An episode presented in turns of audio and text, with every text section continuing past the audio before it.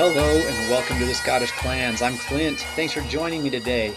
Before we get into talking about the feud or the battle between the Rosses and the Mackenzies, let's talk a little bit about my sponsor, USA Kilts.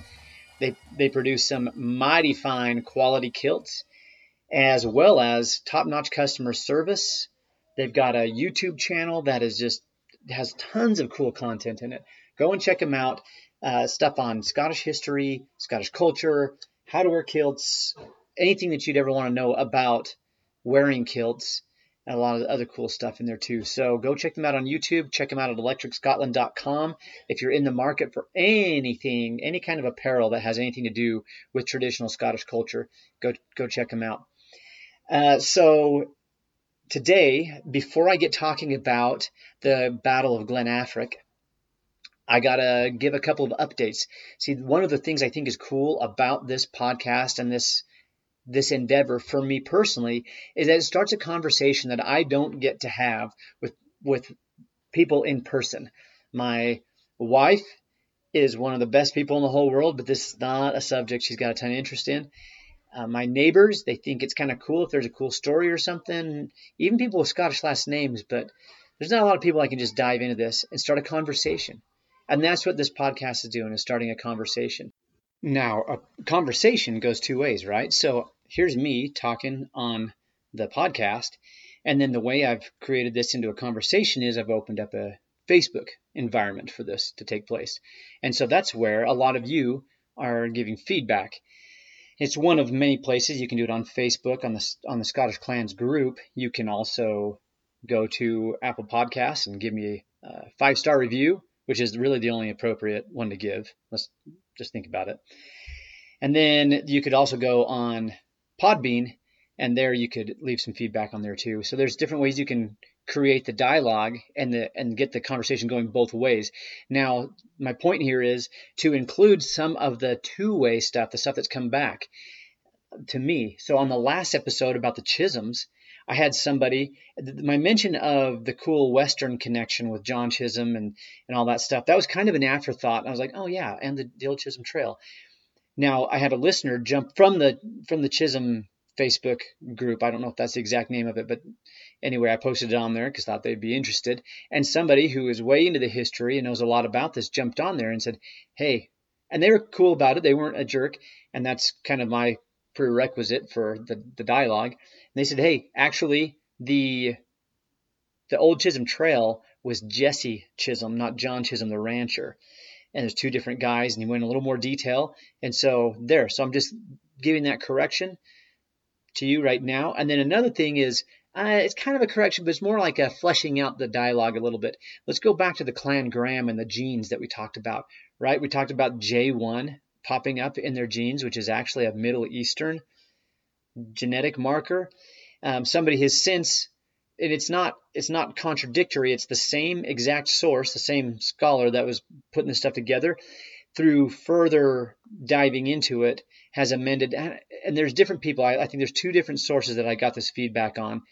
Uh, the one's talking about the family tree DNA project, and there's some there's some argument back back and forth on that forum whether the J1 represents the the main line of the head of the kindred, or whether it's a an element of the Grahams, but not anyway. There's there's different.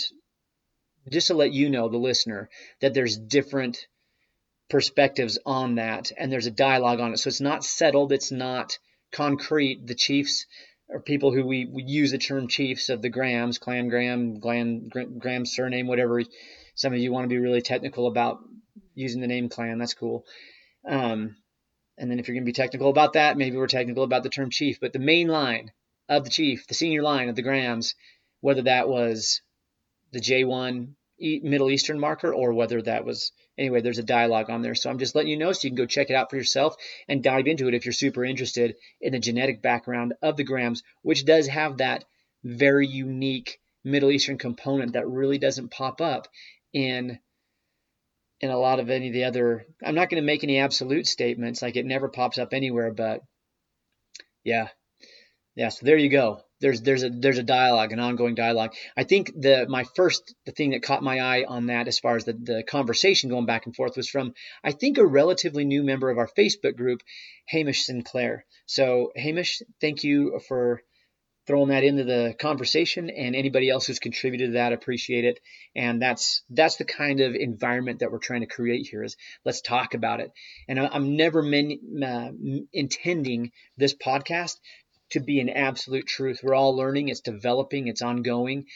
Um, it's kind of fascinating that if you look at history books from the 1930s, who's using them still?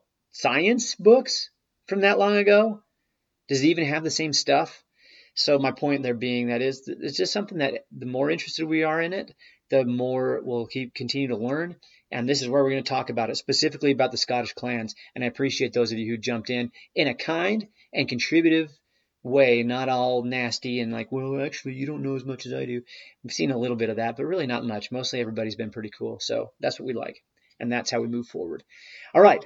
Now, speaking of moving forward, let me give a little, um, let me go in a little bit more depth about my sponsor here. Not a really long depth, you know, like just a little bit about them, more than I did at the beginning. USA Kilts, Eric and Rocky. Go check them out on YouTube. They've got a great YouTube channel, USA Kilts and Celtic Traditions. They've got all sorts of cool subjects on there, ranging from Scottish history, Scottish culture, how to wear kilts, how like the, the history of the kilt, how to how not to wear the kilt, what to wear with the kilt, and how and what not to wear. The, like anything you would ever be curious about that, super valuable content, for, especially for people who are interested, like myself, in wearing kilts. And where did I get my kilt? I got it from USAKilts.com, and there's a uh, the the quality of the kilt is top notch. The customer service was I mean, exemplary. That'd be a good word for it. Exemplary. They really did take good care of me with customer service. It's free shipping inside the United States. So go check them out at usakilts.com or go watch some of their videos on USA Kilts and Celtic Traditions on YouTube. Okay, now let's tell a story. We're going to tell a story about a fight that happened, and, and I want to say between the Clan Ross and Clan Mackenzie, but it really wasn't.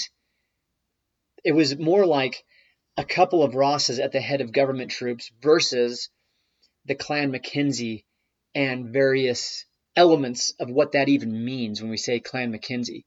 What who are we looking at? And and it, this is not meant to be a very academic episode. It's more like a good storytelling episode. But you know you can always take things from different angles, including an academic one. So we might at the very end of this just take a quick look at how this illustrates how clans were set up and some of the things we've talked about a lot of times on this podcast. So, what I'm going off of right now is I'm going off of a work by Alan Mackenzie from 2006 called History of the Mackenzies. It's in a PDF form and you can get it on electricscotland.com. And I, I, had started reading this about this actually when I was doing the preparing for the episode on the Chisholms. And the Chisholms live, they're like the Glen Affric forms the core of their territory. And that's where this took place, although there's conspicuously no mention of any Chisholms involved in this fight. But the, it took place in Glen Affric, which runs right through the core of Chisholm territory. And that's probably where I was like, oh, Glen Affric, where's that? And let's look this up and let's learn a little bit. And somewhere in there, I found a story about the Battle of Glen Affric. And the historical so this battle took place in 1721 and like i said it, it i want to say it was the mackenzies and, and, the rosses but it wasn't really that. The the wikipedia by the way the article can get you started on this but there's that that piece that i cited earlier. Um, alan was did i say alan mackenzie uh, yes alan mackenzie that has a lot more detail in that. So if you want to know more about that, go to the Wikipedia page, go down to the sources, click that, go over this, tons of more information. Now let me give you the background of what's going on here. So for those of you who are just super new to Scottish history, in the the latter half of the 1600s, you have a huge dissatisfaction with the Stuart dynasty so they're run out. They bring in William of Orange, the Glorious Revolution. You have a new dynasty in place. Eventually, there's it's it's a long story, and I don't want to get bogged down in it. But eventually, you have a group of people in power of the United Kingdom called called the Hanovers. Now, the, so you have this. Now, there's still the Stuarts who went into exile because they were kicked out, but there's still people within the British Isles who are loyal to them. And because of the way the names work in English versus Latin, you have James, which is really Jacob in in Latin. So you have Jacobus, and the, the people who follow King James and want the Stuarts back on the throne being referred to as Jacobites. And so there's friction between these two parties and you have different uprisings.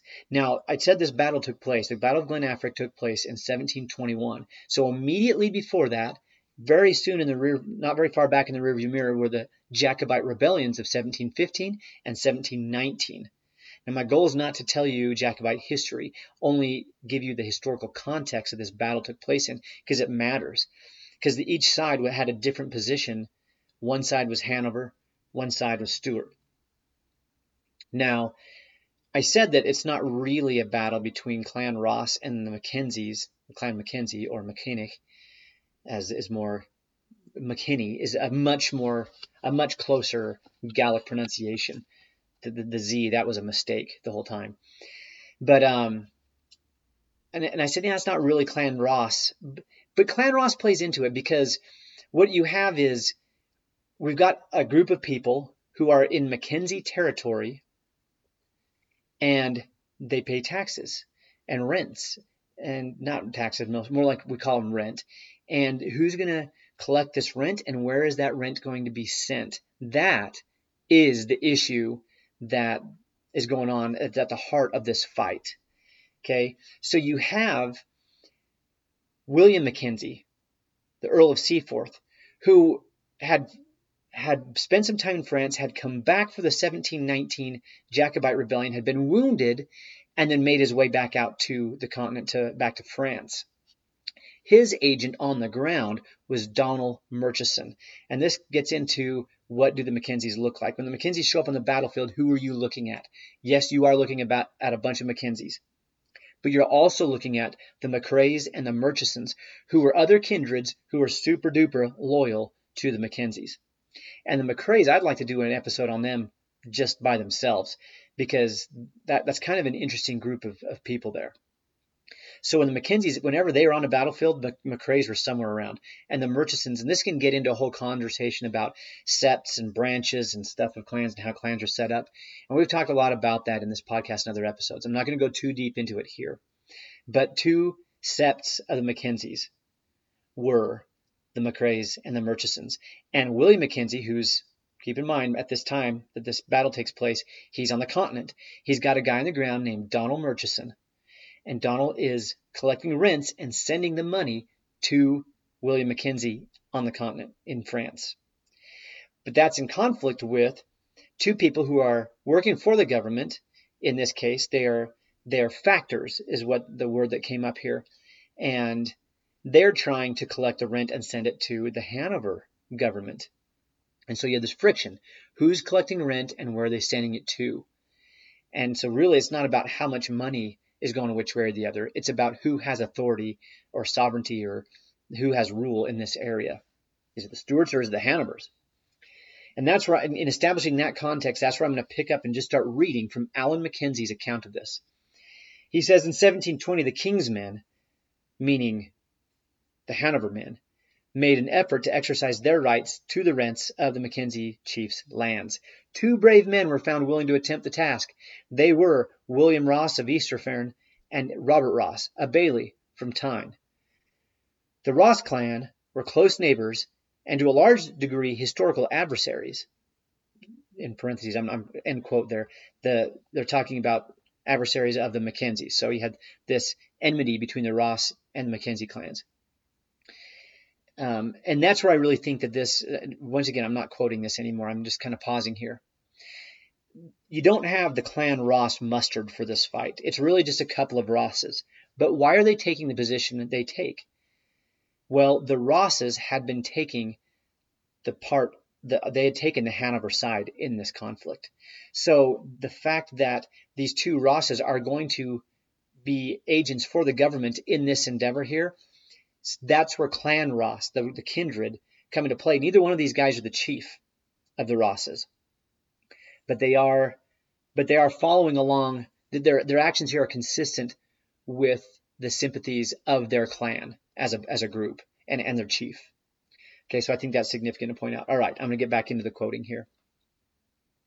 It is not difficult to imagine the Mackenzie clan's reactions to the Ross men's audacity to try to exercise these rights, even though they did, they, even though they did have power of the king and parliament behind them. Some Loch Carron men were heard to mutter ominously that the two factors would get nothing but quote unquote leaden coin from the Seaforth tenants. In other words, musket shot. Murchison, remember Donald Murchison, the, fa- the William Mackenzie's guy. Murchison, meanwhile, acting for the clan chief, collected the rents due, using part of the funds to maintain a small army of 60 men to resist any attempt by the king's men to collect rent from the tenants. He used this force with some effect when he intercepted a party of excisemen passing near Dingwall with a quantity of aqua vitae, which he helpfully removed from them, allowing them to continue their journey without this burden. The unappreciative excisemen reported this matter to the Board of Excise, but it appears that nobody felt compelled to do much about it. Now, just uh, pause on the quote here for, for any of you who are wondering what aqua vitae, that translate, uh, translates from Latin as water of life. And in Gaelic, that sounds a little bit like Vishkavaha, which Wishka or Ishka, or depending on what where you are in the Gaelic speaking world, that's where we get the word whiskey. Okay, so they Donald Murchison found some of these excise men with his group of guys and basically robbed, took all their liquor from them. Okay, getting back to the story. In February 1721, the two Rosses sent some of their officers into the Western District to try and persuade the tenants to exercise good sense. They were prepared to submit to the authority. If they were prepared to submit to the authority of the king, then they would be assured of proper treatment by the king's men. This very reasonable approach got short shrift, however. The ungrateful tenants seized the officers, robbed them of their official papers, money, and arms, and sent them on their way after first producing their solemn assurance they would not renew their mission. The outraged Rosses were swift to act in support of their official authority. They appointed a constable to proceed into Loch Alsh, together with a military party from Bernera Barracks in Glenelg, to take into custody the wicked men who had acted so ungratefully. A secret night march across the highlands resulted in the capture of two men, but the alarm was given. The two men escaped and fired on the captors from a hill. They sent they then set a bonfire as a signal, which was passed through Kintail and Loch Alsh. The armed force recognizing they were discovered, beat a hasty retreat back to where they started. Other ineffective efforts were made to exercise authority, but to no avail. Finally, the two factors decided to force the issue and resolve matters once and for all. Setting off from Inverness with some 30 armed soldiers, in addition to an armed body of servants and followers, they moved across the highlands, picking up a further 50 troops from Bernera Barracks. Bernera Barracks. Confidently, they moved towards Kintail, Having been told that there would be no resistance from the Kintail men, word soon reached the two Rosses, however, that their trust in a peaceful encounter was inappropriate. The fact is that Donald Murchison had assembled his own band of Mackenzies, plus some further Mackenzies from Lewis under Seaforth's cousin Mackenzie of Kildun. Further bands of armed men from the Camerons, Glengarry, and Glenmoriston comprise a total of 350 determined and sullen warriors ready to resist and reportedly armed with Spanish long rifles. As the Government force moved in towards Kintail, they were surprised by an outbreak of shooting from rising ground on their right. The first casualty was Ross of Easterferron himself, who was wounded but continued to give orders to his troops to advance and clear the ground of lurking clansmen. They had some success in this respect and were able to proceed to a narrow gorge in Kintail which led into Loch Affric. In this ideal ambush territory lay Murchison and his men. The resulting ambush caused considerable confusion among Ross's men. They did their best to fight off the concealed attackers. Walter Ross, the son of Ross of Easterferron, was badly wounded, and another casualty was Bailey Ross's son, who was also wounded. Both of the wounded young men were taken prisoner together with Bailey Ross's servant. Easterferron's son died of his wounds the next day. Realizing that they were severely outmanned and outgunned, Easterferron made contact with his enemy and met with Donald Murchison himself. Murchison was a tough negotiator, but finally agreed to let Ross of Easterferron and his men go, after first taking his papers and getting his covenant, under a penalty of 500 pounds not to officiate in Murchison's territory, being the lands forfeited by the Earl of Seaforth. Donald's men conducted Easterfearn's men safely out of the protected territory. Murchison let it be known that should any stranger enter Kintail and call himself a factor for the lands, that man would be killed by any one of sixteen persons who had sworn to take such meritorious actions, even though they might be hacked to pieces for it. The young Walter Ross was buried at Beauly, and thus ended the abortive action to seize the Seaforth estates against the wishes of the local clanspeople.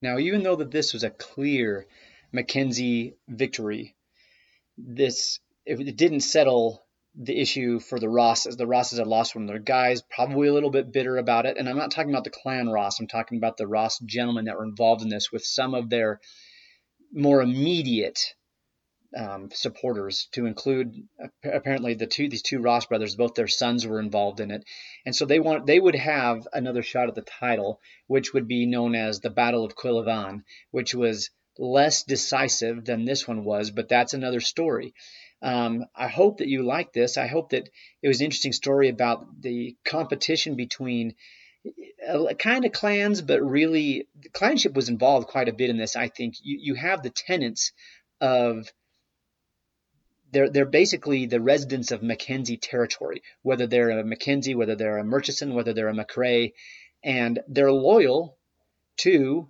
the person that they've always been loyal to for how many generations, which is the chief of the Mackenzies.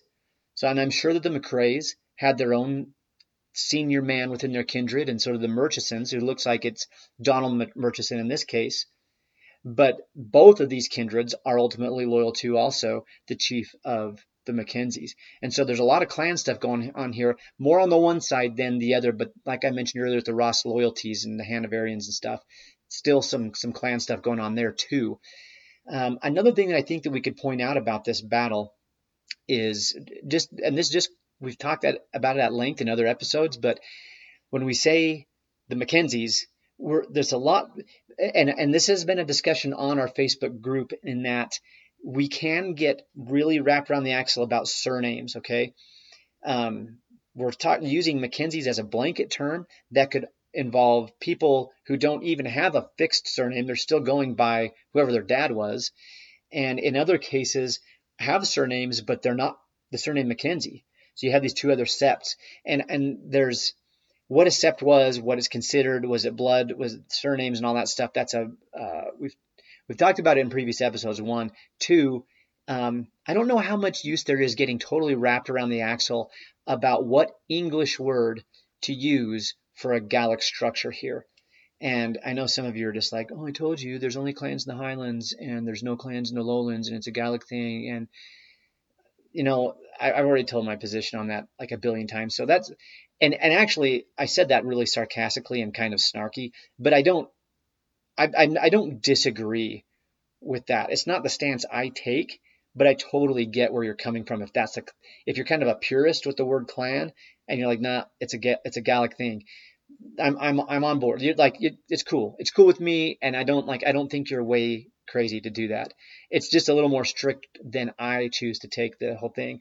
But you get into septs, and so you've got the Murchisons, you got the McCrae's septs, um, do they connect anywhere genealogically? I'm sure they've intermarried with all of them with each other, but uh, anyway, th- that's uh, I, I, think my point therein with the whole sept thing is sept is an English word, it comes I think from Latin, but it's it's not a it's not like a Mackenzie and a McCrae. That's not the word that they would use for anything. They would use m- words more like sliecht and shiel and canal and, and the canal might be a little bit more archaic, but and, and maybe even the word clan which is a Gaelic word. But they'd be using their own Gaelic words for all this stuff. So to get wrapped around the axle about whether it's a sept or not, or whether we use the term chief or captain or whatever else, is that's an English conversation that you're having about people who most of them didn't speak English. So just a reason not to get too wound up about it. But there you have it. So there, and maybe I said some stuff that you don't agree with, and and maybe you've got some strong feelings on it. Just go ahead. I told I, I think I was pretty fair to the people who like, hey, actually, the the old Chisholm Trail wasn't named after John Chisholm, and I thought I, I represented that point pretty well at the beginning. So if you've got a point that we need to consider, please throw it in the discussion. Go to the Facebook group called Scottish Clans and make it to get into get involved there. There's some pretty light. There's some really cool posts in there. If you scroll down through, I don't do much there. I've got some admin guys, and if you want to get like into the weeds and in some academic discussions, I got there, there's people in that group that are ready to do it. Um, but you could also just go on Apple Podcasts or Podbean or send me an email at the Scottish Clans at gmail.com. Any of these things will work. I'm trying to respond to them. It's been a busy summer, and yeah, but there's some forms you can do. And also, will you just reach out to somebody who you think would like this and share it with them? So we're learning, we're all, we just get this. The more we can get this conversation going, the better it will be. Um, the more minds, the more, you know, I, I mentioned earlier Hamish Sinclair.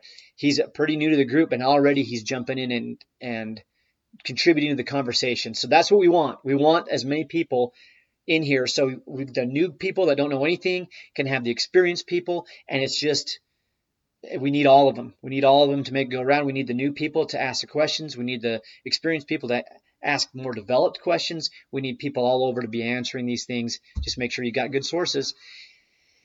And there was one other thing I was going to mention here, but I can't remember it, so it'll wait till next time.